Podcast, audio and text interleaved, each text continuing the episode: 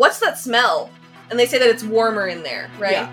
By like 50 degrees. And I was like, "It's breath." I don't know. Like, don't make it self-conscious though. Like, your guys are the assholes here. yeah. Hello and welcome to Our the Hundred podcast, brought to you by the Afictionados Podcast Network. My name is Robyn Jeffrey. I'm a 25 year old actor and drama instructor. I like rooting anti heroes, feminist agendas, and I have way too much knowledge regarding details that no one else remembers. You can follow me personally at Robyn E. Jeffrey pretty much everywhere, and our fun fact for this episode is what is your favorite alien, or like who is your favorite alien? And I was flip flopping between Experiment 626, Mm, also mhm. known as Stitch from Lilo and Stitch. Oh, but Pleakley. Anyway, I I settled on the aliens from Toy Story, a quality choice. but now I'm now I'm considering also flipping back to Pleakley. I'm gonna I'm gonna go with Pleakley. I respect that choice. Thank you. And my name is Samantha Coley. I'm a 27 year old marketing coordinator and television critic. I'm a senior writer and a social media specialist at Telltale TV. I like over 40s OTPs and making playlists. I'm on Twitter at, at Sam Casey's, where you can find me yelling about television and fangirling middle aged actresses. My favorite alien comes as no surprise to anyone. Uh, but it's Deanna Troi. But I also really love Baby Yoda, even though Robyn does not. I'm sorry that my opinions are controversial. I just truly find Baby Yoda terrifying in a way that regular Yoda is not. Baby Yoda looks like he's going to bite my nose off and scratch off my kneecaps. Like he's terrifying, and I don't see why everyone else doesn't see this. He's so little. He just goes, ah. His eyes look like so demon little. eyes. He's terrifying. Lee adorable. Mm. In a way that the aliens on this episode of The Hundred are not. Correct. um. Also, Brit- Brittany's not here this time. She's out in the living room, but uh, you'll be okay. It, it, it's just us, but that's all right, right, you guys? yeah, you guys like us, right? Yeah. Today we have words to say about episode 706 of The Hundred, Nakara. So, um, yeah, Nakara is the planet that we don't actually spend that much time on. We spent about five minutes there. So, uh, we'll start with thoughts from listeners, like we usually do. Um, first of all, I wrote some of my own notes after, uh, you know, we, I like to re-listen to the podcast that we last did after I've seen the episode. Um, so, um, my first thing that I wanted to bring up was the the name, the conductor. Do you think the conductor is about electricity or music? Why did why is it called the conductor?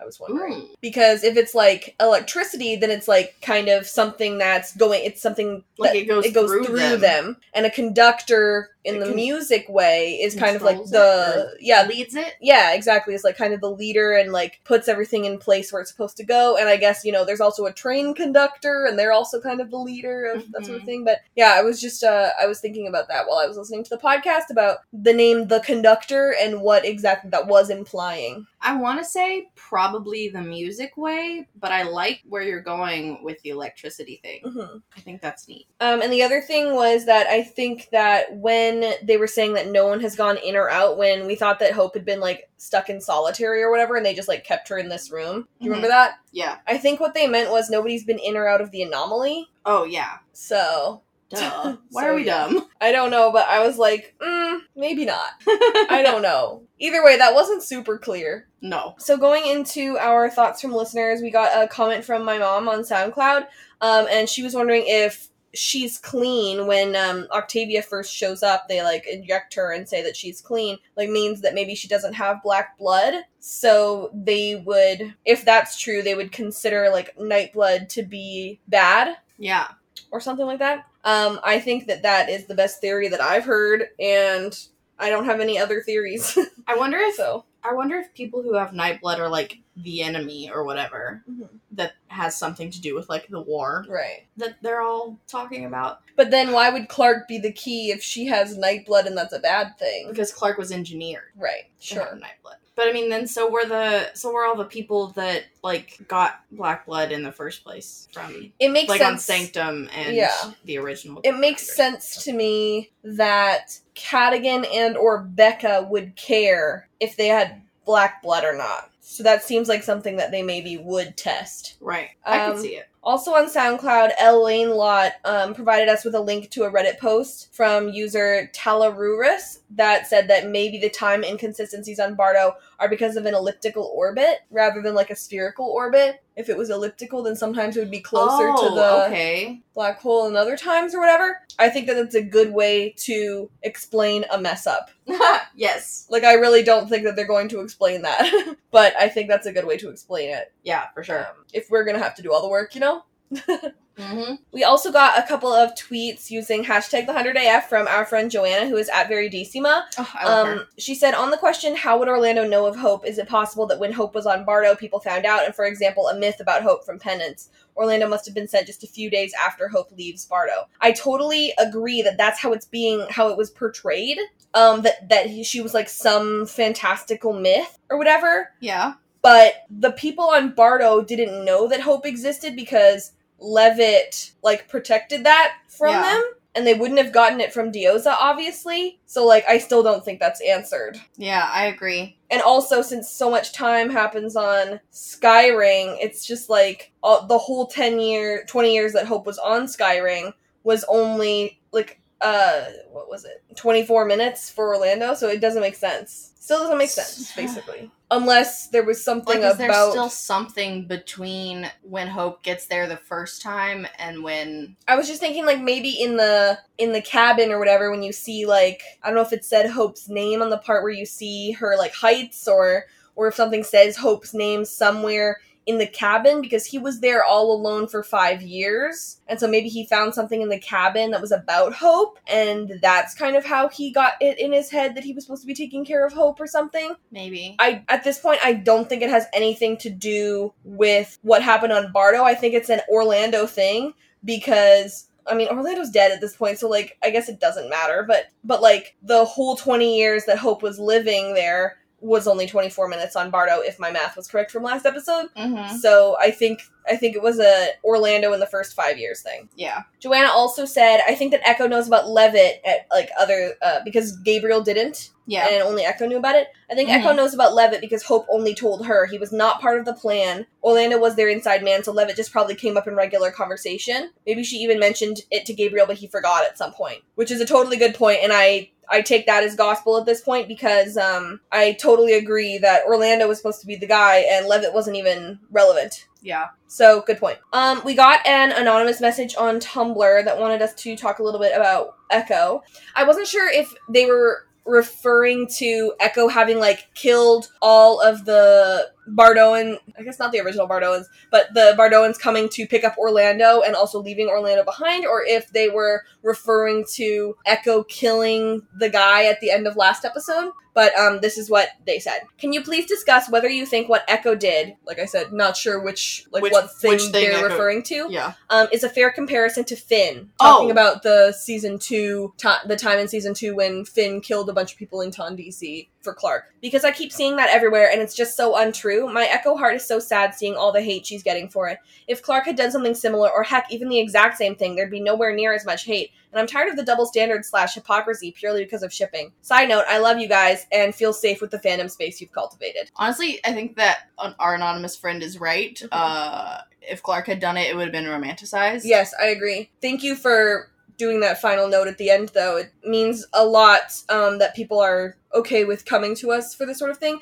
I definitely agree that if Clarke had done the same thing, like you said, it to- like everybody totally would have been like, it's a Clarke thing. And you know, Raven does something basically exactly the same thing like two episodes ago, hmm and um, I don't see that much. I'm that much hate for her on I- it. Um, yeah. I think that the like possibility of her veering into a dark, dark place like Finn is there. I think it's closer to like Finn killing that grounder who had Clarke's watch mm, than it is to Finn killing that entire village. right. Like it was this that the particular one at the end of last episode was very um impulsive and like angry hmm but the one in this episode and like the ones before when they were leaving We're calculated. were calculated and like it's h- hard to watch because like you don't like seeing people get murdered but they had reason she Yeah. had a valid reason and like a good reason honestly if you're on a mission and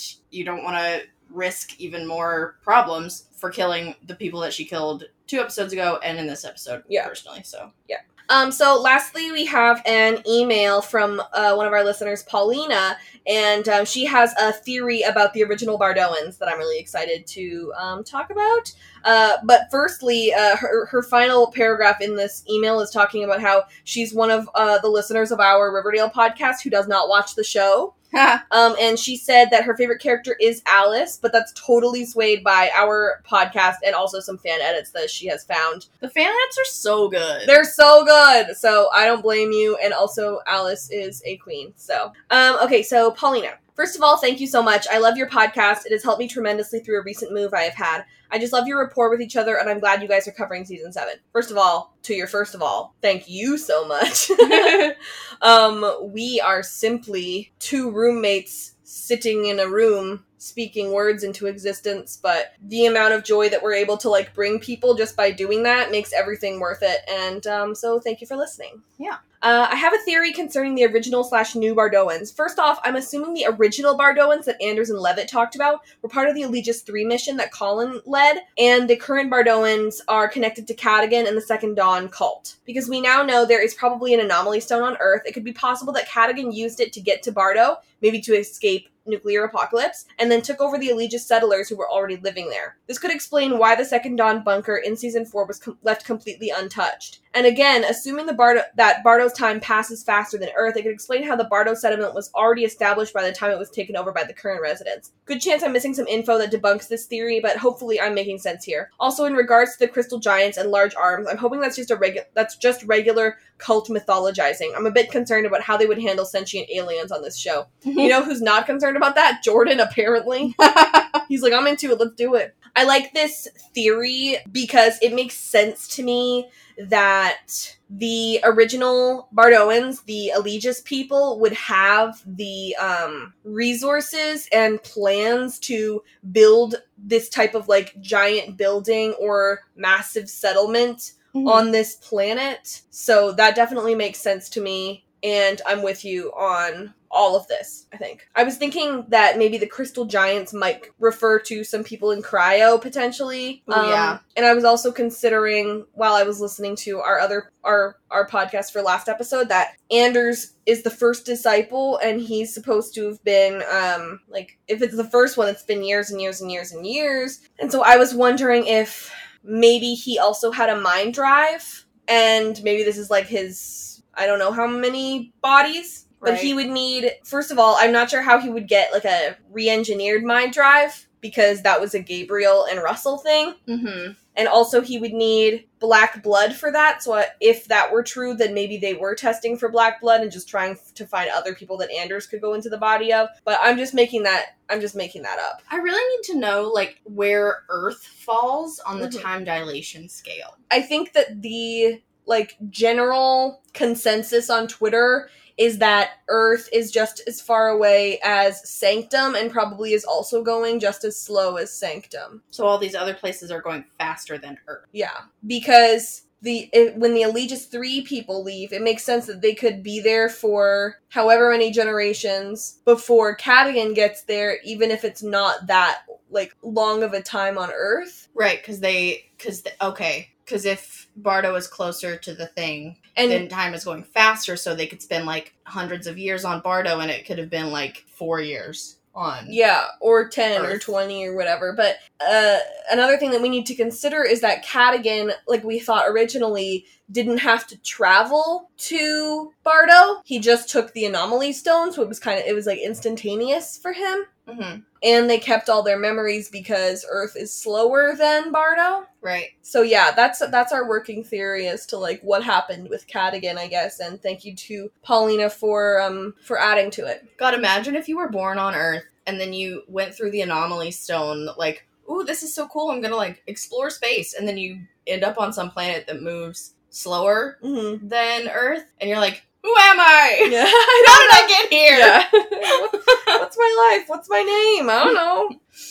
So if you guys want to send us in your thoughts on this episode or your theories about what's happening in general, um, you can send us your thoughts on Twitter using hashtag the 100AF. And you can email us at afictionadospodcast at gmail.com. Today I read out a um, Tumblr message that we got, so that's anonymous. Um, I look at our Twitter DMs and I look at our Instagram DMs. So yeah, definitely uh, get a hold of us if you have something to add. Um, we have three storylines here, obviously. We have uh, Sanctum, Nakara, and Bardo. Obviously, Nakara is what it, the episode is named after, but we still think Bardo's the most interesting, which is why we're going to end with Bardo and we're going to start with Sanctum. So, uh, first of all, Sam, how did you feel about this episode? Um, I was really excited about it before it happened. I was really excited the first five minutes because I thought the those first five minutes were really cool. Mhm. And then uh, for the rest of the episode, I was just kind of bored. To be honest, um, last episode, like in Welcome to Bardo, I like we got like halfway through the episode and I was like, what? We're only halfway through the episode? And by the time that we got to the end of the episode in this episode, I was like, wait, we're finished the episode? Because I didn't really feel like that much stuff that much stuff happened. It all felt like prelude, I guess. Yeah. Or like it. A lot of it felt like filler. Like I enjoyed specific scenes in Mhm. each storyline, but there were also like chunks of each storyline where I was just like, what are we doing? Yeah.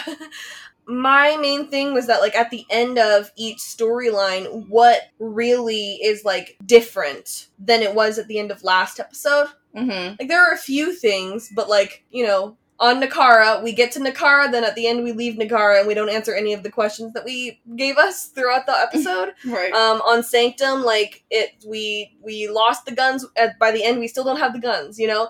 And although there's been a twist of power, like, that's, that's about it. Mhm. And then on the Bardo storyline, it's like we we're all captured, and then at the end, oh, we're still captured. You know, so it's like right. whatever. So, um, this is my summary for the Sanctum storyline. On Sanctum, we finally see Madi again. She's still going to school. Russ Haida is convincing members of Wonkru to talk to him and let him outside and such. Indra's like, no way, Jose. She tells one of the guys to punch him if he has to, but the guy is like, the faithful will hate us if they see us doing that. Indra says to get one of the children of Gabriel to do it, so they let in Nelson, who tries to kill Russell. He gets fully pwned, and Russ Hatter reveals that he's not Russell to Nelson. No word on why yet. Crew's guns were stolen last night, so they need to figure out what happened to them. They're pretty sure it was the convicts. Indra gets Murphy to help them get back. They go to talk to Nikki, who wants Raven to die for killing Hatch. Too bad she's definitely not here, but totally maybe being devoured by a mysterious beast, so congrats. Indra doesn't have anyone to help get the guns back, so she asks Madi to help out. Not sure how she was going to convince everyone that she's still the commander after Gaia's announcement, but okay. She's hanging out drawing the anomaly stone when this other kid comes over to talk to her. He reveals that he's a null in just the most clunky way ever. Anyway, Madi just wants to play soccer with the other kids, but alas. She tells Indra that she'll help, but once she's there, she starts freaking out. Jackson, Murphy, and Emori stand up for her, and she bails. They tell Indra to do it because she'd make the best leader. Indra goes in and tells Knight to stop being a jerk. She battles him and wins, and now everyone's going to follow her. I respect her. You know what? If it was going to be anybody, I'm also pleased that it's Indra. Same. Um, so Madi says to Indra that Jackson told her that the Bardo armor was nothing like he's ever seen, and Indra said that Jackson hasn't seen a lot of armor, and Clarke and Gaia have, so that's why they're off yonder doing that. And I was like, you know what? She's right. Um, why do they keep putting Madi in such ugly outfits? I I I think Are they like this is what children look like? I think they are genuinely trying to like make her look more adolescent than they Mhm. did in Yeah. like I guess the first uh in like season 5 Yeah, and 6, but it's bad. but they're bad. No one on Sanctum has any fashion sense apparently, except for Kaylee and no, No. she's dead. Yeah. Yeah, Kaylee had the only fashion sense on this Mhm. planet and uh she's gone. So all the guns are gone. Um, they bring out Russell because he gets ten minutes outside a day. Um, and he says good morning to Indra and Trig, and is like, "Oh my god, yeah, Indra taught me some." Shut up. Like, it's just weird to me that people would be like, "Oh, I totally believe that." Yeah, Indra would spend her time teaching you good morning in Trig. Trig. Right. But also, good morning in in Trig is sun up, yo. Okay. All right. Uh, one of the grounders we get, it, like to this day, they are just introducing members who who apparently have been there the entire time, which I think is funny. But his name is Lindo, which is obviously a reference to Drew Lindo, who is one of the writers slash producers on the show. Indra says that only Tree Crew can guard Russell now, obviously, because if Sangre- Sangedakru does, then he'll tell them, and then they'll follow him. Right. Penn, who's her other guy who's also here, says that it would look bad for the, them to be beating up Russell, and Indra's like, "Hey, good point. Let's get the Cogs to do it." So now, like, we all call the children of Gabriel Cogs because obviously COG, but they've never done that before. I don't think. And so the fact that she says Cogs, I was like, if I'm just like casually watching The Hundred without like being anywhere in fandom, I'd be like, "What's a Cog?" Right. Because we've never talked about that before. No. Okay. So basically, Indra and Russell have a conversation. Russell says, and once again, Russell is Sheidheda this whole time. He says that only three of the people who are still alive can say that they once used the flame Madi, Clarke, and Sheidheda. Um, would love to learn his real name sometime. Yeah. Um, it'd be nice to like Tom Riddle him, Mm-hmm. you know, because clearly he really enjoys the title Sheidheda, just like Voldemort did. And then when Dumbledore or Harry calls him Tom Riddle, he's like, meh! That's not my name. that's my name. That's not my name. Don't talk to me like that. Um, so obviously Indra is afraid that all of the people will follow Russell, which is why she's not telling anybody. And Russell says, "I would be too if I was you," which reminded me of this really iconic quote from RuPaul's Drag Race All Stars season two, when Alaska says something like, "I would be worried." If I was going up against me. But luckily I am me. so that's what that reminded me of. Fully. Um, Russell's like, luckily I am me. So Murphy's in the tavern, and we get um, Jeremiah, who was the dad that we were talking about last um, last episode, the one who uh, Murphy saved his son, and he says thank you to Murphy, and they're gonna have a drink together. But then Indra shows up and needs Murphy, and um, Murphy decides that instead of ca- Jeremiah, they're gonna start calling him Jerry. And I was like, I'm not sure what the what the point of that was, but but okay. Murphy's just like, I don't like your name. I'm gonna change it. He's like, see you later, Jer. Okay, sure. So Indra asks Murphy about Nikki, and Murphy basically says that Nikki really likes chaos, so this is kind of going to be difficult. They go and talk to her about it, and she's like, oh, you're just blaming the convicts again. We're always responsible. And I'm like, okay, that was fine, like, earlier when they were blaming you for stuff, but, like, now But you now- legit did it, Yeah, so, like, don't play the victim when you aren't, when, When you're, you're the one who's doing it. Yeah she realizes that Murphy wasn't in danger because he had Nightblood, and Raven knew that they would die when they went in. And so she wants Raven to die for it. And you know what? I think Raven probably also agrees. Yeah, 'Cause Raven's pretty messed up about it. So Indra's like, it's weird to me that you didn't immediately ask what was stolen. Like, that should be your first question. So we really think that you probably took them. And Nikki's just like, oh, Well, well, okay. and what about it? Yeah. I'm just like, there's not a lot to talk about. in in this because it's basically just like any like long conversation is just kind of like rehashing things that we already know. So Mhm. yeah. Um Russell is has like a chess set and Nelson comes in to talk to him. Um he has a secret weapon in the way that they looked for weapons on him, but he has one basically a secret weapon. And that reminded me of Clarke in 701 when she had, I think it was 701. Yeah. mhm, yeah. Where she had a gun and the faithful were like, hey, don't have a gun. And she was like, all right, you're a good bargainer. And then she went in and had a secret gun anyway. yep. So Nelson attacks him for revenge for the Nulls and for the people whose lives they stole and their families and everything. But Russell wins because Sheidheda was obviously super trained in combat Mm-hmm. he tells Nelson that he isn't Russell, and I was like, huh, I wonder why. And I thought that if he's the one who killed the final prime, which is what they want, they want death to primes, maybe the cogs would follow him because he killed the last prime. Right. Uh, oh, okay. Yeah, I think. And then at some point he says that they need to come together with the convicts as well. So he's trying to unite everybody else against Wonkru. one crew. Yeah. He also says the quote, you can't get justice without power, which feels really relevant right now. Oh yeah. like. Then they say that they need to take out the enemy's queen, and then they cut to. At first, I was like Indra, and then they cut to Clarke, and I was like, oh, Clarke, right? I'm not really sure how you're gonna get her. Yeah, she's a little uh occupied.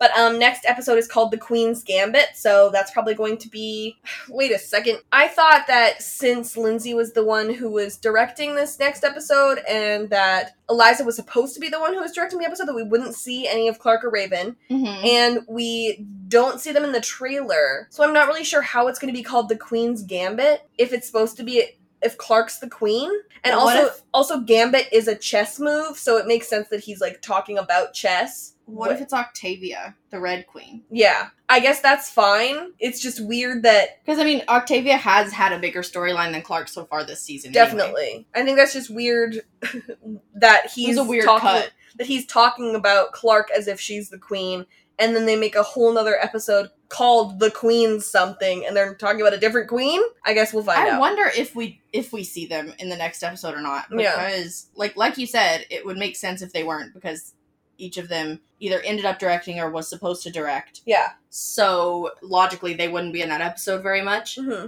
We do. We are on Bardo, and at the end of this episode, Right. they do go to Bardo. Exactly. So uh, I guess maybe maybe they just come in at the very end or something. but unless- I'm also not really sure why the whole episode would be named after Clarke if it is about Clarke. Yeah, I don't know, cause like Another thing that I was thinking about is that we don't know how the time on Nakara passes. that's what I was gonna say as Versus well. Bardo? like it could still be like another week or so for us on Bardo before they show up from Nakara. If Yeah. Nakara is like weird time. difference. Right. So then we move to Madi, and she's drawing the anomaly, and so she's still drawing things that she's never seen. But then I realized that one of the commanders must have seen the anomaly, though. Yes. So I was like, Becca? Because it's confusing because she says, or like the kid asks her if it's from Earth, And she says yes. and she says No. yes, no. I don't know. So, okay. So what's the truth? I think that I would have just gone past this if I hadn't, like, considered the fact that this means that one of the commanders has seen the anomaly. Not Mhm. necessarily that they've gone through the anomaly, but that they have seen the anomaly stone wherever it is. Mhm. And if it's in the bunker, Ooh. then I'm still not sure because Cadogan. Well, if it was Was in never- the bunker, you would think that like the people in the bunker would have seen it and been like, "Huh, what's this weird ball?" Yeah. Okay. Anyway, yes. So one of the commanders must have at some point seen the anomaly. Um, but I just wonder when the one on Earth got turned off. Yeah. Yeah, that's a that's another big question that, you know, at first I was assuming at first when the one on Sanctum got turned off, I was assuming that that was a thing that was happening right now, you know, Mhm. like it was a this one then this one then this one and we were just going and we were going to turn all of them off at once or whatever. Right, like someone went to Earth and turned it off. Yeah, but now it's like maybe that one has been turned off for a long time. Maybe they're turning off the Sanctum one for a reason, but we haven't seen anybody go to any of the other planets and turn off their anomaly stones yet. Right. So who's to say that they're turning off all the stones? Maybe they're just turning off Sanctums for one reason or another. Right. Okay. So then we meet this random kid, um, and you know they could just make them friends, but for some reason they're framing it as a love interest, and I'm like, that's a that's a kid. Uh, you know what? If I want weird. if I want weird childhood relationships, I'll just go watch Stranger Things. Thank you. and one of the things that you learn doing um, screenwriting is show don't tell. That's like a big rule. Instead of having somebody walk to work and go, I'm so excited to go to my work at the dentist's office today, you would just instead show them at the dentist's office working.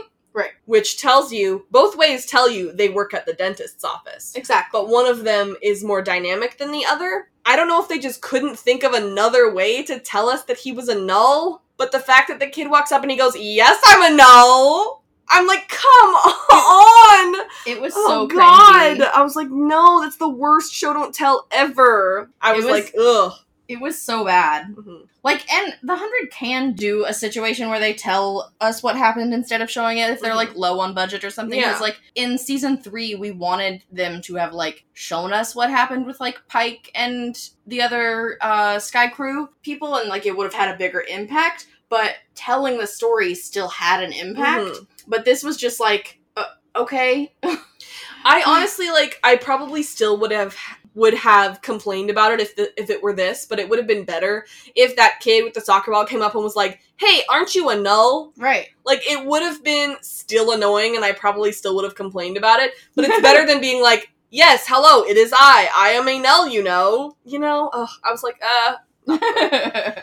So they just want to play soccer, um, and Indra goes to Madi and doesn't know what else to do. Um, and Clarke isn't here to stop Indra from asking Madi. Wh- you had thoughts on this? I just didn't like this scene. I I think this is also probably partly from my not having seen the first episode of this season, Mm. where Indra was like really adamant about getting Madi to be the commander. But I, th- I just think it's really weird that Indra goes to this 14 year old kid who hasn't had any like HEDA training or anything. And it's just like, we need you to do the thing because I don't know what else to do. And I'm like, You're Indra. you're Indra. You're a badass. And like, you've come up with war plans and like battle strategies and like helped lead the entire bunker to existence. So she she could she could think of something. It's just also like Russell. She came from a conversation with Russell in which he said there are three people who have ever been in the flame, Mhm. and that's not like a list of the only people who can help you.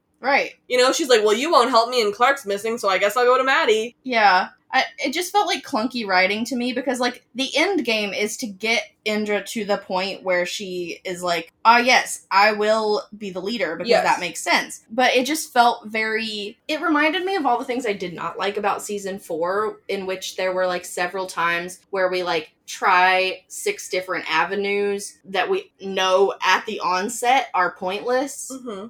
before getting to the thing that actually works because like it that only works if you don't know that the avenue you're headed down is pointless for the mm-hmm. au- like if the audience doesn't know that Yeah. because like if the audience knows this is not the solution that's going to work I'm- Why are we I'm, doing it? I'm just like looking at my watch like okay let's get to the one that actually does work i don't know maybe that's just me but like i just didn't like it That's okay. So she's like, Madi, will you please help me? And Madi looks back at the soccer kids and looks back at Indra, and for a second, I genuinely thought she was gonna be like, pass. like, I really thought she was gonna say no for a second. i would have supported her Yeah. So, um, she gets into her, like, commander garb and everything, and Indra's like, okay, are you ready? Just, like, pumping her up. Jackson, Murphy, and Emori come to save Madi, and, um, they're talking about how they really care about Madi and how she shouldn't have to do this. And I just know that they're really making Murphy love kids this season in a really heavy handed way. mm-hmm And a lot of people think that's because there's going to be a Memori baby at some point or whatever. I don't want that. I don't think that they should be parents at all. Um, and if they are parents, I hope it's in the deep, deep, deep future. They are currently not ready. no Please do not give us a Memori baby with these like 25 year olds who who still don't like who they're children themselves. and like would that kid pop out with a, with night blood Ooh, well, because- it depends on when she got pregnant. Yeah. Can we not downtown Vancouver? It would depend on when she got pregnant. Have you ever had compassion for other people? No, they have not. Well, that person down there hasn't. so she like is gonna stand like give her the the bindi that everybody hates. So I don't know why they keep bringing it, it back. It was such a cringe scene. Like this is another thing that I was like, no, no, no, no, no, no, no, stop. They sh- like they made her get out the bindi. They like had her. It was they had Indra being like really like really pressuring Madi in a way that was like it made me uncomfortable, and I was just like, I, I, I don't know that.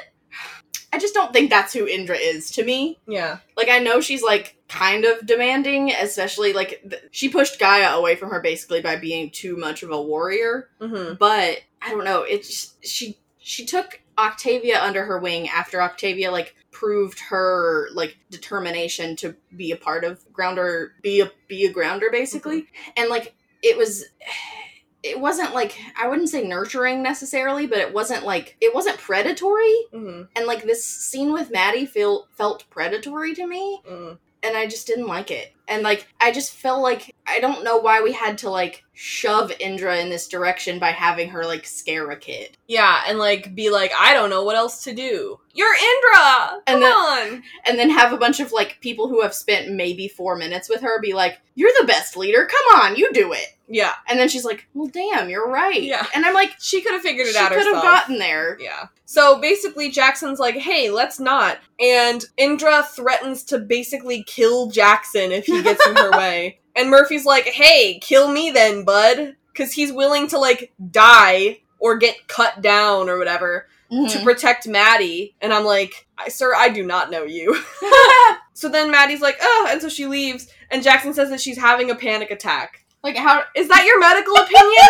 Do you It know what a panic attack looks like? you can't just diagnose a panic attack on site. Because that's not what a panic attack looks like. Also, yeah, you can't just like panic attacks look different in different people. Yeah, and also like all she did was like run away. Yeah, If I were to diagnose that, I'd be like, looks like she's she doesn't want to do this. Yeah, she doesn't want to do it. So Jackson follows Madi, and Indra tells Emori and Murphy about the Sheidheda stuff. So to clarify, Jackson still doesn't know. I, I don't know if that's going to still be important, but just to clarify, Jack like Nelson now knows, Murphy, Emori, and Indra all know, but Jackson does not know. Okay. Emori recognizes who Sheidheda is, though, and knows what she's talking about now. Um, they talk about how Indra should be the leader because she was calling the shots in the bunker and she's bossy, so she should do it. And so Indra walks into the room and she has like a scuffle with Knight. She wins and tells him that he's in charge of the gun thing now. So, so are we just not gonna have to worry about the gun thing anymore because Right. it's his job and he's not a main character, or what? like I don't know. Like think next episode, are they just gonna be like, "We got the guns back"? No, I think that's gonna come back next episode because Nikki walks into Mhm. the like Oh right, yeah, palace with the guns. right. Well then, thanks a lot, Knight. You did not do your job. So before we move on to the next uh, storyline, I just wanted to remind you that we have four other podcasts. Um, one's for Star Trek, Stranger Things, Lost, and Riverdale. So if you like any of those shows, you should check out our podcasts for them. Um, and maybe tell a friend if you know that one of your friends likes those shows. Um, we would really love to have you on any of them. And um, uh, I, I would love to shout out the Lost podcast in particular if you're bored. Um, it's on Hulu and Amazon Prime, and our podcast is spoiler free until a spoiler section at the end, so you can watch along with us for the first time if you want. I'm just saying. Thank you. Do it. It would make her really happy. It would. I appreciate it. All right, so now we're moving on to Nakara. You know that ice planet. You know, that ice planet. We enter the story just as we left it, with our heroes looking around like doofuses. Raven sees through her helmet where the anomaly stone is, but it's far away. They're going to start heading over to the cave thing, but they find a body buried in the snow. It's human. The planet is a burial ground. They uncover it and then just leave it there? Y'all desecrated a grave? Put it back where you found it, you heathens. They make their way into the cave. The stone is still pretty far away. It's a tight squish. There are creepy monsters inside that attack Raven. Luckily, her helmet protects her, although it gets beaten up. Still have no idea what the monsters actually were, though. You'd think we'd talk a little bit more about Nakara in the episode named Nakara, but alright. They keep going and at one point try to turn back, but the cave is closed and also has acid on the walls, so they definitely can't just push it. They keep going. They get separated by the moving walls, and Clarke and Raven talk about karma and life and killing people and why they did it and how they sleep at night. And you know what? I've been waiting for a conversation like this for them, so it's all good. Raven figures out that they're not just in a cave, they're in a living organism, then that is also not explained. They somehow are they somehow are all reunited. They find the stone and Raven puts in the code as the others protect from more monsters. What were the monsters? What was the thing they were inside? Is this literally all that we get of the mythology of Nakara? If so, kind of disappointing. gotta say, gotta say. so we were wondering, like, how do they know that this isn't Nakara? And I definitely agree. Or is it Bardo? Isn't penance? Oh, right. because that's where they were trying to go because that's where they thought that everybody was and they were but you missed them i was we were like how do they know that this isn't penance like it could be and you're right because miller is like whoa this is the wrong place or like jordan or something They both Um, are. but raven has like nakara written on, in her helmet Yeah. so raven knows that um that it's not penance um but she doesn't really say anything so it says that it's class R, which they don't explain. It says that it's a breathable atmosphere and that it's an ossuarium. And they're like, hey, we're on the wrong planet. And Raven, once again, Raven's the only one who knows this. And, but Raven does at some point say, Miller's right. And I'm like, okay, so I guess I'll, now we know? Okay, so now we're on the same page. I'm sorry, but Miller, Jordan, and Nyla feel so useless. right. It's it's just like clunky and weird. And they're just like, okay, let's make jokes on this ice planet that don't When- land. when has Nyla ever made a joke? Stop. Why? Like why why? Why are we doing this? Why? I have seen Miller be helpful and be like Miller in season 2. Mwah!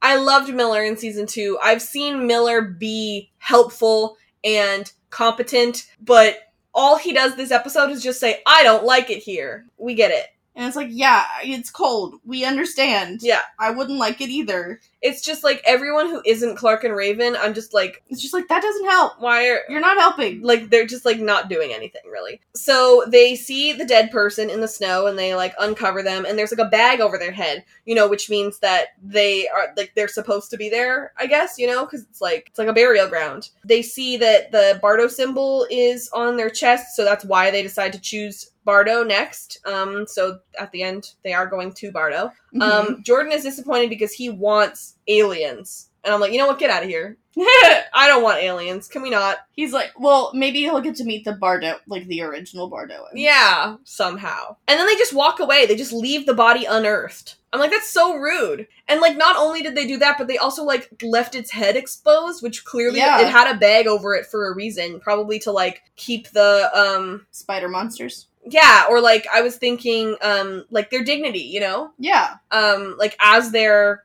freezing slash de- what's it called decomposing Ah. like just trying to keep their dignity and everything intact by covering their face and then they just like let like uh, I, it's so rude that's so rude to just leave him there now would your body decompose on that planet? i don't know but either way i wouldn't want people looking at my face after it, it looked like that you oh, know fully. So that's why there was a bag on his head. And then they just leave it but okay. So they walk to they're gonna walk to the stone which was two kilometers away at one point.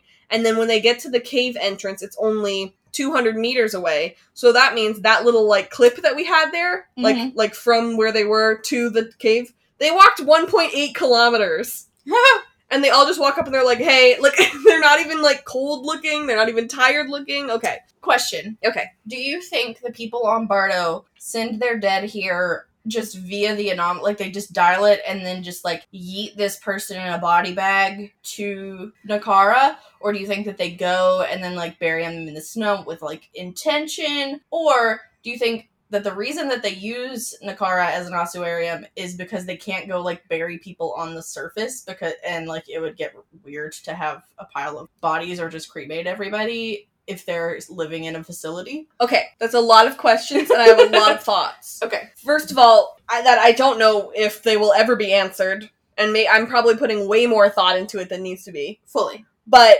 like, here's the thing: is we only see that one body right beside where they come out of the anomaly. So if we, we do see the the like bag again in the stomach of the thing. right, yeah, But yeah. um, so it's like another person later. But if this is the ossuarium and it's been generations and generations and generations, should there not be Several. like more here like maybe it's in a different part of the planet or like maybe the monster thing that they go into has like taken over the planet somehow and so this time like they can't get back to the anomaly stone or maybe so they need to jump out and then jump back in really quick because they can't get to the anomaly stone to get back like you know what i mean? Because like there's only two places you can go where you come out of the anomaly and where you go into the anomaly which is the anomaly stone. And obviously the anomaly stone is in somewhere not safe so now they no longer have time to come onto the planet and bury them however and then leave you know what i and like go back to the anomaly stone to to leave so now they kind of have to just like dump them and go See, that's what I'm wondering if you, you they just like slide it through. I don't know if that's what they u- usually do because obviously there's only one person here and you'd think that they'd have lots. Mm-hmm. But I mean, that's what my brain says is that they jump in, they put it somewhere, and then they go because obviously they can't get to the anomaly stone Right. to get back somewhere. Uh, so yeah. I, and one of my questions that I had later is like, is the anomaly stone usually inside this giant monster, or did the monster like uh swallow the anomaly stone, or like how did the anomaly stone get inside the belly of this giant monster? How big is the monster? Why does the monster look like a bunch of rocks? Is it is it just like a giant turtle that you're standing on, and that's a planet, or like like is it the whole planet is is living? Is is it just giant things on top of the planet? Is like I I just there's so many que- like did the monsters that are inside of the monster are those like part of the monster like some sort of like weird tongue or Like something a nanoprobe. Yeah, or- like, or- it. or is that something else that was swallowed by the giant monster like there's just so many things that i have questions about and they just show up to nakara don't answer any of them and then leave Yep. why did we do that What what was it all for? what was yeah exactly and if this is it then like like are they gonna get to bardo and then like ask somebody and they'll be like oh hey levitt tell us about this and he'll be like oh my god it's clarke and raven ah can i get your autograph and then he'll be like, "Who are you guys?" he might recognize Miller and Nyla, but he'd be like, "Sir, who are you?" And he'd be like, Well, "Oh, I'm Monty's kid." And he'd be like, "Monty died." yeah, he, I mean, he never got to watch. Uh, He didn't get to watch- season five, so Yeah. he might not know who they are. Yeah. He'd be like, "What? Monty died? Oh no!" okay, yeah. So basically, the the cave that they go into definitely does not look like a mouth. So I don't I don't blame them there. No. Um, Raven wants a flashlight, and so a flashlight just like happens on her helmet, which is super helpful. Um, but everyone else has flashlights, so Like, did they co- did they have them in their pockets? Like, why why were the rest of them prepared and not Raven. and not Raven? Um, so then they go, "What's that smell?" And they say that it's warmer in there, right? Yeah, by like fifty degrees. And I was like, it's breath? I don't know. Like, don't make it self conscious, though. Like, your guys are the assholes here. yeah. So they start hearing, like, creepy sounds that, like, once again, aren't really explained. right. and they I mean, get it's- these. Presumably from the spider monsters. Yeah. But like, why are the spider monsters in the cave monster Yeah, that's the question. Yeah. and still alive? Like, why haven't the spider monsters been dissolved by the stomach acid? Yeah. And why do the spider monsters know to run away from the anomaly light? yeah, because they were scared of the anomaly. And like, why does why are they scared of the anomaly? Because you're a spider monster. You could probably eat whatever comes out of it. I want to see a spider monster go through the anomaly, and all the Bardo people are like, "Whoa, what?" the Bardo ones were just murdered by the spider Yeah, monsters. yeah. That's what took them out, not Generation 9. So the creepy spider demogorgon dandelion thing attacks and nearly ruins the helmet. And so I was like, what is it? Is it like a tongue? Did the monster swallow it or is it part of the monster? I don't know. And then it goes and they say, and I quote, it's gone. But like, we haven't seen any forks in the road. So like, is this just one long tube? Because it's still in front of you then. You know, like it's still there. Like, where did it go then? And later, at some point, they talk about backtracking and finding another way. I have not seen a fork in the road this entire time. As far as I know, this is just a giant tube. What is your other way? Going all the way back and finding another entrance? Like, Like, this is before they realize it's a monster, right? yeah. I just, I want to say that I think it's funny that last week I joked about Bardo being like Hogwarts in that they're, Yeah. it's constantly changing. Uh, and now they are in a worm whose interior organs are constantly changing. Or something? So then they go, they go, hey Raven, what was that? And Raven goes, how should I know? Maybe the helmet? The way that you were the only one that saw it, bud. So anyway, it's closed off now, so they can't turn back. There's acid on the walls, and um, Jordan hurts himself with that, which I think parallels Monty, his father, who Oh. also got like the acid rain on his hands at the end of season Oh, four. Yeah. Um, That was such a good Monty moment. it really was. It was the first time that Monty and Murphy got to hang out together, if you might remember, and it was great. Um, so I think him getting acid on his hands parallels Monty. And Miller's like, "Hey Jordan, do you still think aliens are awesome?" And Jordan just smiles. I was like, "So yes." You're in the stomach of an alien and you still think aliens are cool? yes? Okay. Oh, I just wanted to other also point out that Miller just like left his boyfriend after they had like kind of a tense moment. Like Yeah. he didn't even think to go back and tell Jackson, and Jackson has not cared at all that he's gone. Right, Jackson hasn't expressed like any feelings about him having left. Mhm. Like, did we? Does Indra know where they are? Like, did we? Did they discuss with anyone that they were leaving the planet? no. Like, because Clarke's like, or because Indra says to Madi, like, she's going to find her friends because she's a good person and like she's a good leader, blah blah blah. And I'm like, okay, Yeah. okay, They but how keep, do you know that's where she is? Because like we we didn't they keep talking about how they're just gonna come back. and like we didn't discuss it. Also, these the stone is off, so like they can't come back. Yeah. Techn- or Okay. or can they come back if they get dialed there, but they just can't leave? Right. Or yeah, if they dial to it, I think that they can go. So if she had dialed Sanctum, I think she could have gotten back. But I don't think you can dial you can go anywhere from Sanctum. So no one can follow them, but they can still go back. I think. But this reminds me of something. In the um in season four of Lost, Mm-hmm. they start doing these things where you start seeing like the future rather than the past. Yeah. And there are certain people who get to go to a certain place. And there are six people that get to go to this certain place. And you know that those six people end up in that place by the end of the season, right? Uh huh.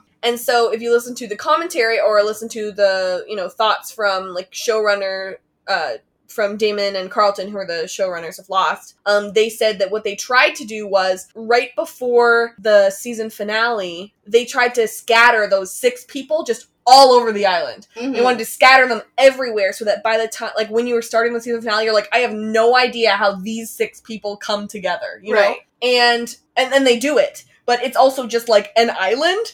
And so they've started scattering their main characters around like a galaxy, bro. yeah. And I'm like, are they gonna like are they gonna come back together in the end and we're gonna have a big ending with all of them together? Or are they all going to like die sad deaths apart and never see each other again? Oh, that hurts my heart. I hope it's not that. I, I hope it's the earlier one as well. but that's what it's kind of reminding me of. yeah, that's fair. Um, so the stone is only 40 meters away now, but it's a dead end, and they're gonna potentially backtrack. But there are scary things in every direction, so they can't. Um, they get separated by the moving walls. It's Princess Mechanic and the B team, and Raven figures out that it's a living organism that's like digesting them right now. hmm So is the entire planet living, or are they giant things on top of the planet? Once again, no answers on this. Um, it's also started pushing in on them as well. And Clarke is like, "Don't worry, the others will find a way." And I'm like, "You got a lot of faith in Miller, Jordan, and Nyla." and then when we and then after Raven and Clarke have this really important conversation, we cut back to Miller, Jordan, and Nyla, and all they're doing is hitting a like solid wall with guns, like and not even like they're not even like shooting it. They're and just expecting something to happen. they're hitting it with the butt of the gun. yeah. Like not even like picking up a rock within this cavern and hitting it with that. It- uh, it- Yeah. Okay. So I'm like, you have a lot of faith with some people who like are just not even like picking up like like it's not even close to like a pickaxe or anything. Like it's just oh god. So Raven talks about how her soul is broken and how do you do it, Clarke? She says she killed four people and then she killed eight people in the same evening, and four and eight are two of the important numbers on Lost. So just saying. And um, even though we're kind of talking about how Raven is coming down from her moral high horse, I think that this is kind of like disguised Yeah. in the same way that like she's still doing it but it's kind of like more subtle because she's saying i've done terrible things recently and and i feel terrible about it and i'm a really bad person. Clarke you're a bad person. You do bad things all the time but you're you you're just fine with it. You go along and just sip your tea. How do you do it? how do you do it teach clarke? me your ways? how do you be a, such a bad person clarke? You know? And so i'm still like i see right through you. It just plays so weird to me that like Raven is, that this particular set of deaths is the one that's important to her. the one that's important to her and like the one that's hitting her so hard because like in case you guys forgot or anyone in the writers room who seems to have forgotten raven is also a character who in season one said get him close and i'll cook him real good about other human people and now she's like i didn't even it wasn't even me who cooked them right but i'm upset okay So Clarke says uh, they talk about karma. Clarke says she doesn't believe in karma, which is good because if she did, she'd be screwed. She's done a lot of things. Um, Raven talks about how she could have gone in there and welded the pipes herself, but she didn't because she was scared. And honestly, I was waiting for her to admit it. yeah Cause this whole time she was like, I just can't do it, I can't, blah blah blah, it's fine, everything's good, or whatever. And I was like, oh, come on. And it really like turned me off for you know, on Raven and it really made me upset. yeah And so it's like I feel like this is the thing that I was waiting for is for her to say the reason why I didn't do it is because I was scared and I made a mistake and oops. And now I'm like, okay, we can like I can start I can start healing. yeah you know, me and Raven, we can start healing now because um, I was waiting for that um, confession. I feel like, yeah, the B team is literally just hitting the wall with stuff, and we start getting more monsters. And do you want to know what the uh, what the fix is? You know, there's there's this huge thing. Their problem is that they're being digested, right? hmm And they get like separated from each other, and they have an important conversation, and then and then it gets fixed. Yeah. You know how it gets fixed? how does it get fixed The wall just moves again. oh So nobody like did anything. no The wall just moves. So okay. Miller and Nyla recognized the Bardo symbol as the second dawn symbol upside down. I liked when we showed it to Brittany for the first time. She was like, "Yeah, it looks like the second dawn symbol upside down, but it also looks like it's burning," yeah which I think was really cool. like a big like a phoenix Yeah. Well, yeah, it looks like a phoenix from like upside right, but then when you turn it upside down, oh, it looks like, the yeah, the it's like pyramid is on fire. Yeah. Okay. So they find the stone and they literally just leave. That's it. Like what? Yep. I was deeply disappointed by by um by that storyline. I expected to get a lot more answers than I did. Uh basically they just showed up, gave us questions, and then and then they just left. Like we didn't get any like mythology either. Like Mm, no, none. like the episode is called Nakara, but we spend maybe ten minutes on Nakara. Yeah. I was disappointed. But you know what I wasn't disappointed by? The Bardo storyline! Hey! Yay! But before we talk about the Bardo storyline, let's talk about Patreon. Patreon is a service in which you can donate to some of your favorite creators. We have a Patreon. It's patreon.com slash theafictionados.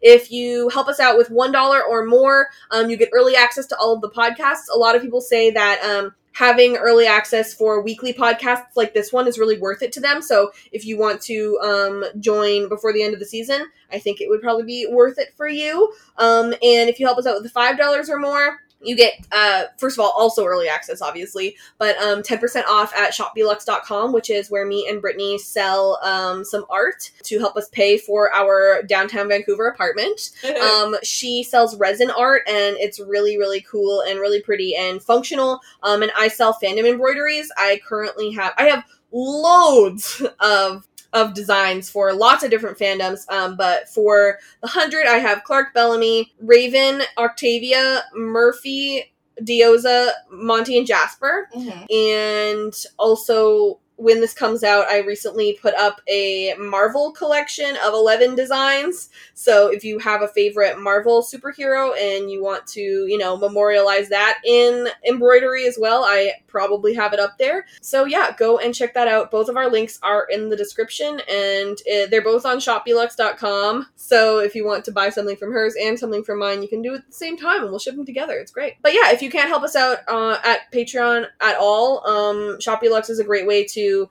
still um, s- give us money and support us. Um, and you also get something really cool out of it. Yeah. Um, but if money is not something that you can do right now, I totally get it. All good. The next best thing you can do is just recommend us to a friend. Recommend this one. Recommend um, any of our other podcasts to a friend. Cannot even tell you how helpful that is. So maybe pause this podcast and take a second to you know send something to, so- send a text to one of your friends or you know tweet out something um, that's recommending us. We'd really appreciate it. Um, so now the moment that I assume we've all been waiting for, I definitely have. Um, Bardo. Woohoo! All right, Bardo. Did you want a Diyoza montage? Because we sure did. We get to see Diyoza first coming to Bardo. They try to get her memories. They keep her in solitary. At some point, they have to literally tie her up because she's going crazy and attacking people. This dude is feeding her because she's tied up and can't eat herself. Um, she literally bites his neck, which doesn't count as a mention to Kane, and the dude dies on the ground. She scoops out his eye so she can use the eye readers and wears a dope outfit. She is a major badass. She starts attacking more guards that come towards her, and when she's going to move on to the next batch, Hope takes off her helmet, and they have a gorgeous, beautiful reunion with Hope, Octavia, and Diyoza. They all head to the Anomaly Stone to escape, but then they see Levitt being a janitor. He got demoted for being too close to her. He tells Octavia that it was worth it because he showed her a new way to live. Hello, it's called a romance. he tells her not to go through the stone room because there are guards waiting for them, but to take the arboretum and go outside. She punches him again to protect him, you know, the way they do. You know how you punch your Yeah, I- yeah. And they head to the oxygen plant. Once they get there, there's a sweet old man picking flowers just coming out. He tells them they shouldn't go outside because the air isn't breathable and they won't survive long. Octavia says that Levitt wouldn't lead them astray. Echoes kills the nice old man because Octavia said Levitt's name because they're gonna need him as a double agent later, which thank God more Levitt content. Um, but also I'm sad about this nice old man. Gabriel doesn't want them to go outside. He thinks it's a bad idea, so he stuns everyone and they get stunned himself, and now they're all just captured again. So great, thanks Gabriel. Like that was just super ineffective, sir. Yeah.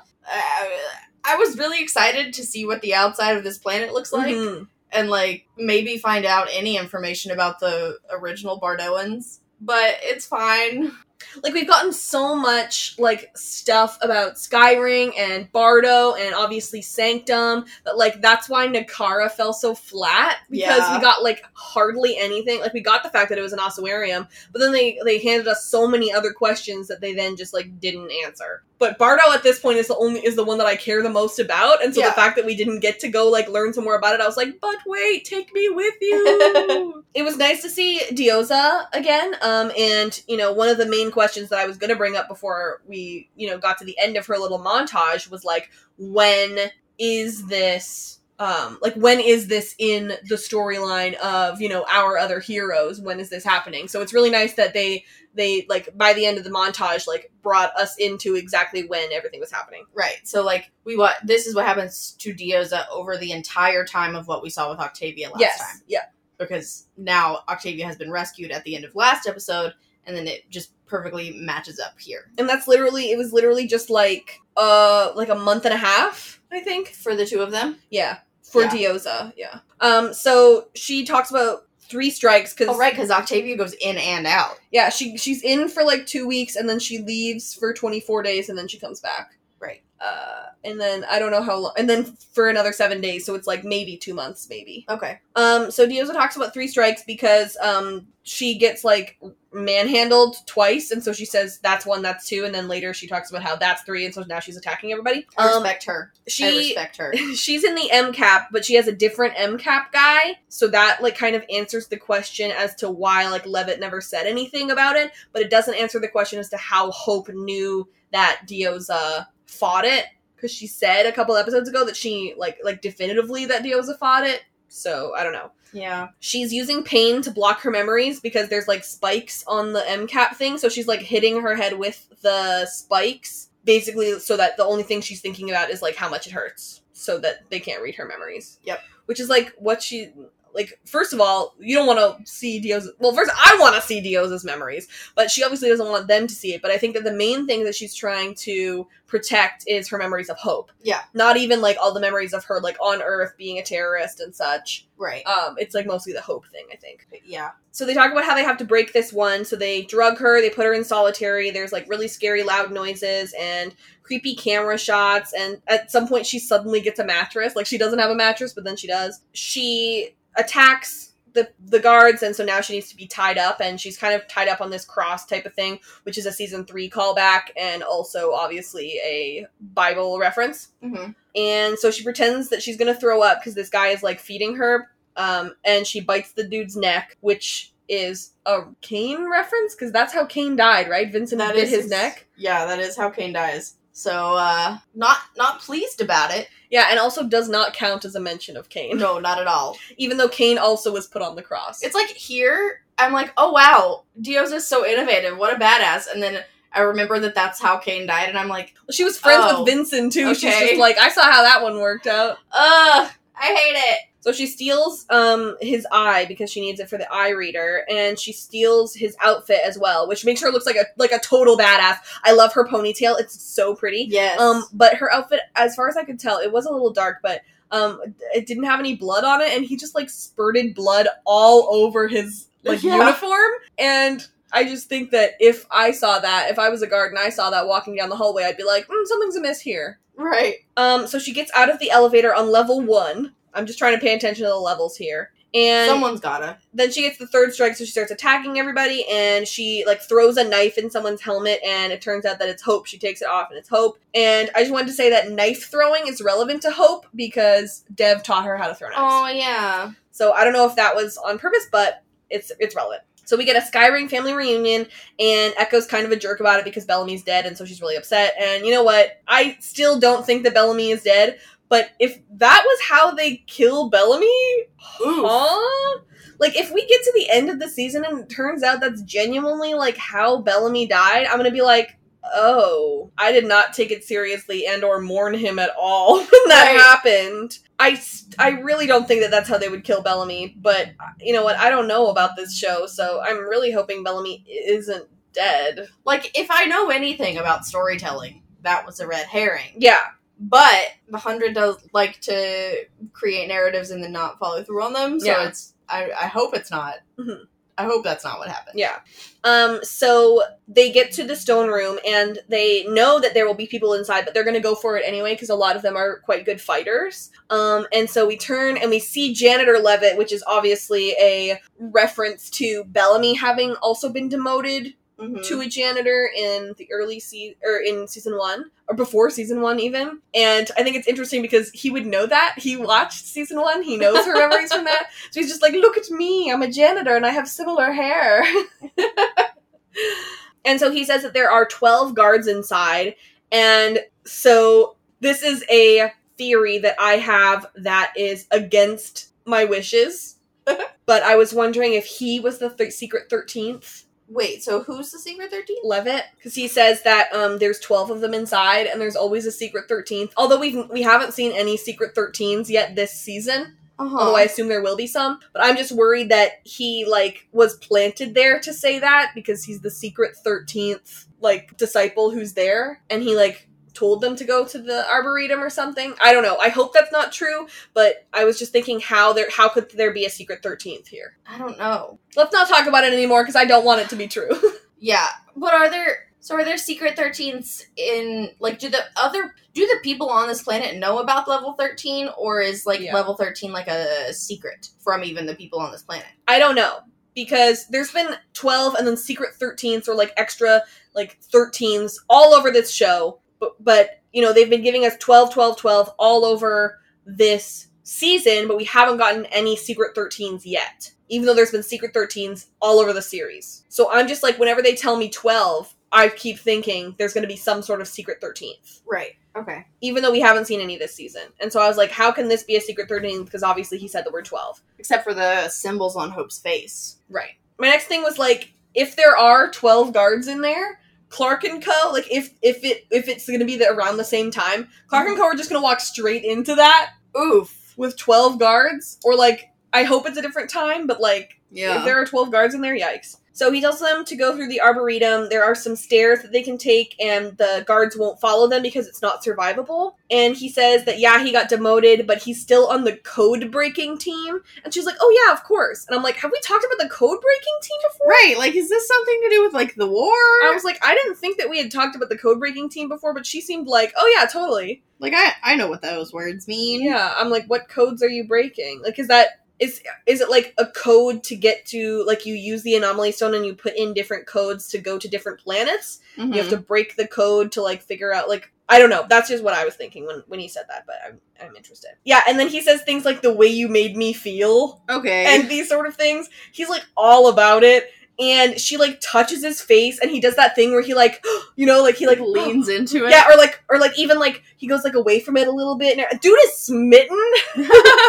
and then he just gets punched again and he's like, "You know what? That's okay. Yeah. I'm into it." Um so then they say that the prisoners like on the PA system, they say that the prisoners were last seen on level 12 by the ward. So level 12 on the map said that it was the lab 2 power plant. What why are they keep changing the levels on me and I don't know cuz they I thought they were seen on the stone room cuz they were right at the stone room. That's the last place they were seen. Right. Well, but then they go to the arbor. Like go, they go to the. They, they run into that old man. Yeah, but that's what the arboretum's supposed to be on level 1 or something. Oh dear. the levels are really confusing. So the dude shows up and he has flowers, and um, an arboretum by definition is exclusively trees. So I don't know where you got those flowers, but I respect you. They Like- basically just like let's give him flowers so that we feel bad for him. Like you can call it like a A garden. a garden or like a, a greenhouse Yeah, or you know but arboretum. arboretum is Means just trees. trees. Um, like when I looked it up, the word exclusively was used. so I see three symbols on his face, at least three. hmm So I guess like, and he's older. So I guess you don't have to ascend the levels if you don't want to, or you don't ascend the levels if you're like not at a certain caliber or something. But it's clear that like the older you are doesn't have anything to do with what level you're at. Okay. He says you can't go outside without rebreathers. So that sounds like something that like you go outside and then you like breathe into it and like then it recycles your oxygen or something. yeah, yeah. Um, and he says that that's the same thing that happened to the Bardoans. They went extinct, but it would probably take longer. So okay, But like why? Um, Octavia says Levitt's name and they still need him as a resource, and she says that she trusts him. I'm like, bring him back. I mean, the fact that like I'm glad that they didn't leave Bardo because I'm just like, but wait, but your friend. but don't leave him. Um, so Echo has to kill the nice old man, and you know, I see why she had to do it, and you know what? Maybe that one's on Octavia a little bit. And Octavia obviously feels really bad about it afterwards. Right. But they gave us they gave him flowers just so that we would be we would feel bad for him. Right. And so it kind of does feel like Echo keeps killing people for no reason. They're kind of trying to make her villainous in this way. Yeah.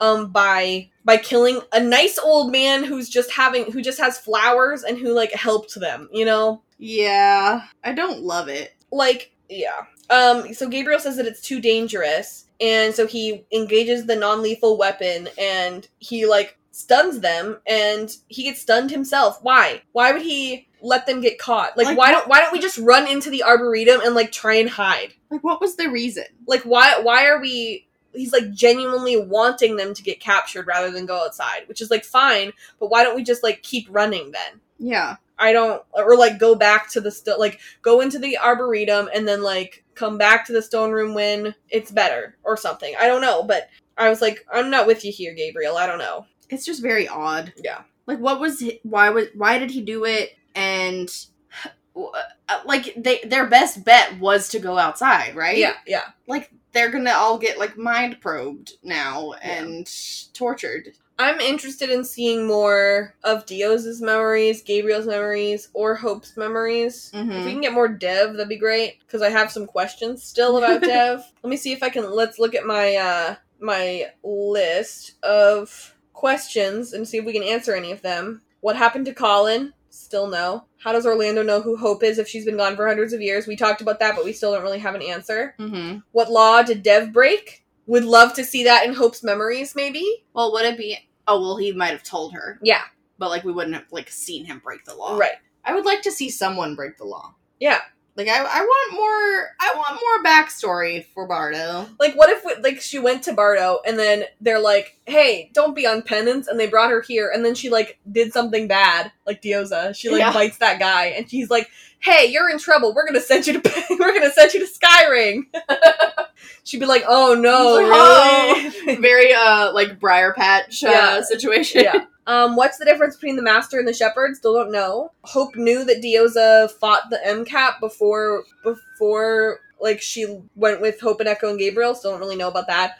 Why is Clarke the key? Still don't know. Um, why were there 13 symbols on Hope's face? Still don't know. So not a lot of questions answered uh, on this episode. Hopefully next episode more questions. But I heard that it has a lot of Sanctum content, so maybe not. Ah. hopefully something. Um, now it's time for segments. My first segment is the post-apocalyptic Sasquatch, which is our favorite line award. Mine goes to Murphy and Indra for this line that was apparently um improvised by our friend Richard. He said, Really's watch? No.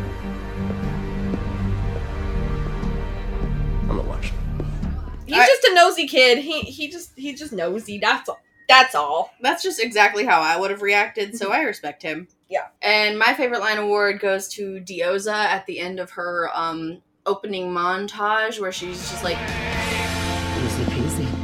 and I'm just like, you know what? That was the best four minutes of the episode, and uh, you deserve a you deserve a shout out, ma'am. My my segments, I have multiple. Me too.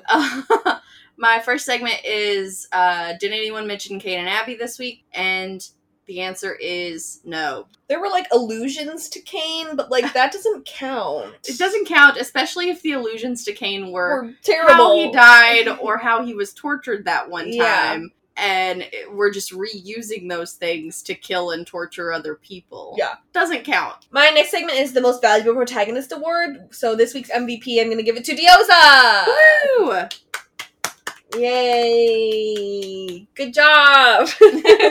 And my next segment is what is Sam shipping the most this week? And uh, this week, my favorite relationship dynamic slash scene was the reunion between Hope and uh, her mother. Yeah, that's good stuff. And if I could just give a quick honorable mention to uh, Levtavia again, I'm still here. I'm still kicking. So just like if you guys want to make that happen, I would not be opposed. Just uh yeah, just let me know. I mean, that face touch was real tender. It was, bro. When I was rewatching it, I was like, wait, like when we, whoa. when we were watching it, I was like, did they for did they do that for Robyn? Is it for me? Thank you. So nice. um, how many episodes since the last murder? Shut up about it. Lots of murder. One. Wait, yeah, lots of murder. Yeah, mostly in the just in the Bardo storyline though. I don't think anyone got murdered in Sanctum or Mhm. Nakara. Yeah, just in Bardo. just in but, Bardo, like, but it was a bunch. multiple Yeah. burners in Bardo. Now it's time for our trailer reaction. Can someone explain to me why Nikki is called Nikki Bang Bang again? She says "bang bang" Like that's to Raven. She says "tell Raven bang bang." oh okay. Yeah, that's it. So it's it's not like a nickname or a last name. It's just something Uh, she said once, and now it is a nickname. I guess so. And it, it I don't know if it's a nickname because she always says "bang bang," but I don't think we've ever heard her. it's not a nickname in canon. It's a nickname that fandom gave her, right? I because guess she so. said it in. Okay. I don't remember if she said it in 701, but I don't think she did. Three, two, one, play. If I can give these people I'm like, just let them play how's that soccer. Bad? I love Emori. I would die for her. What the? Wh- where's the anomaly lining up this time? Destroy your soul. God, Echo and Octavia are gonna throw down. Jeez. This it feels like this one had more than it usually does. For the trailer? Yeah, for the trailer. So okay, so first of all, this is the episode that Lindsey directed. So way to go, Lindsey. Kudos, Lindsey. So we see the kids like playing soccer. Um, Emori is, I think, saying to Jackson, basically just like I feel good about being a prime because I'm helping people. I think she's walking up to Madi, and everybody just seems like really happy and nice, which is great. Oh yeah, it is Jackson. Yeah, we see the anomaly. Russell is playing chess, which makes sense because gambit is a chess term, and obviously queen is one of the chess pieces. hmm Um, Nikki comes in with the guns. Obviously, she is the one that stole them. Um, we get Echo, who has she's she does she's not a nightblood, right? It looks like she has like like her face has like black blood on it. well, they turned her into Nightblood last season. Remember? No, tell me. Didn't Riker turn her into a Nightblood to like steal her, and that's why when oh yeah, she was gonna be the storyline? she was the one who was gonna be Simone. right. But then they then Yeah. they used Abby. Yeah. Okay, never mind. Yes. Okay, so her face is all bloody, and Maybe if they maybe if they like test her, we'll know if she's like clean or not, and we'll know Right. if mom's theory came true. yeah. Um. So then we see Diyoza like putting Hope in a chokehold for some reason. There's probably they probably like lock them up in like rooms like two by two. Yeah. So it's probably gonna be like Hope and Hope and and Diyoza, Octavia and Echo, and then then they're gonna take Gabriel away because they're gonna be like, "Why did you like let us?" Because he's the one who like did this, and they need to know why. yeah, maybe, Maybe. they can probe his memories more easily Yeah. than their the rest because he came willingly. Nikki punching Emori with Nelson in the background. We just got like some shots of like some guards and stuff, and then Nelson putting a gun to Emori's head, even though he knows that she's not one of the primes. Let me hear what Nikki says to him. What? Something about killing people, but I'm not sure exactly what it is. And this is why we need subtitles the first time we watch. yeah, it looks crazy. Okay. sure. Like, all right. Thank you so much for listening to this episode. Our music is Terminal by Good News Tunes. Please, if you are so inclined, write us a review on iTunes. We like those, and we also have a survey. It's just perpetually open. It's in the description. We'd love to hear some things that you like about the podcast, some things that you think we could work on. Um, and if you don't feel like writing a whole ass review, um, go ahead and just do those little stars. Those also help. If you're a fan of Riverdale, we like to talk about that show too. We've covered every episode that exists, and it's hilarious. Go check it out. Yeah, even if you haven't seen the show, you can listen to it, and uh, hopefully it makes sense. Uh, let us know your thoughts and opinions. If you're a fan of Lost, we like to talk about that show too. We did the first two seasons, and the um, third season uh, comes out at the beginning of July, and I'm really excited to start doing season three. It's one of my favorite seasons of the show, and like I said before, it is spoiler free, so um, feel free to check it out, even if you're just watching for the first time. If you're a fan of Star Trek, we have a podcast about Star Trek Picard. We have covered the entire first season. We have a roundtable out now, and uh, we're gonna cover some more Star Trek content in the future if you want to check that out. If you're a fan of Stranger Things, we'd like to talk about that show too. We did the first season and we are taking up all of 2020 to do season two. We are almost halfway done. It's like weird because now when I look at what episode of Stranger Things we're we finished. I'm just like that's how far into the year we are, and it's ridiculous that we're almost halfway done when it feels like nothing has happened. Oh um, But we are taking all of 2021 to do tw- uh, season three, and then hopefully we'll have some season four to talk about in 2021 or 2022. That'd be great. yeah, uh, here. Uh, follow the Afictionados on Twitter, Facebook, Tumblr, Instagram, Redbubble, YouTube. Uh, mostly Twitter, but uh, Robyn makes gifts of our favorite line awards on Tumblr, so go give her some love. Please. I know Tumblr is obsolete, but I still have fun making gifts. Why'd they make Tumblr obsolete as soon as I learned how to make gifts? Our Patreon is patreon.com slash the afictionados. If you like what we do here, please consider donating because, oh boy, it's expensive. It's expensive. So from one dollar uh, or more a month, you can get early access. Five dollars or more, you get um ten percent off at shopbeeluxe.com. But if you don't want to help us out on Patreon, just checking out shopbeeluxe.com. All those links are in the description. That's another way that you can help us out and also get something cool out of it. But if you can't help us out with money at all, that's totally okay. The next best thing you can do is recommend us to a friend. I cannot tell you enough how helpful that is. Please do so. Thank you. You can follow me on Twitter at, at Sam Casey's, which is S A M C A S E Y S. Uh, I just talk about television and um, social justice. You can follow me personally at Robyn E. Jeffrey, that's R O B Y N E J E F F R E Y, pretty much everywhere. I don't even know what I tweet about anymore. Riverdale ended. now what? It's true. Uh, mostly complaining, I guess. Who knows? Hi, Byrdi. Yeah. Oh yeah, hi Byrdi. That's my uh, that's my um, embroidery company. Uh, please check out my Marvel designs. That by the time this comes out, they'll have come out. Um, so if you like Marvel, check that out.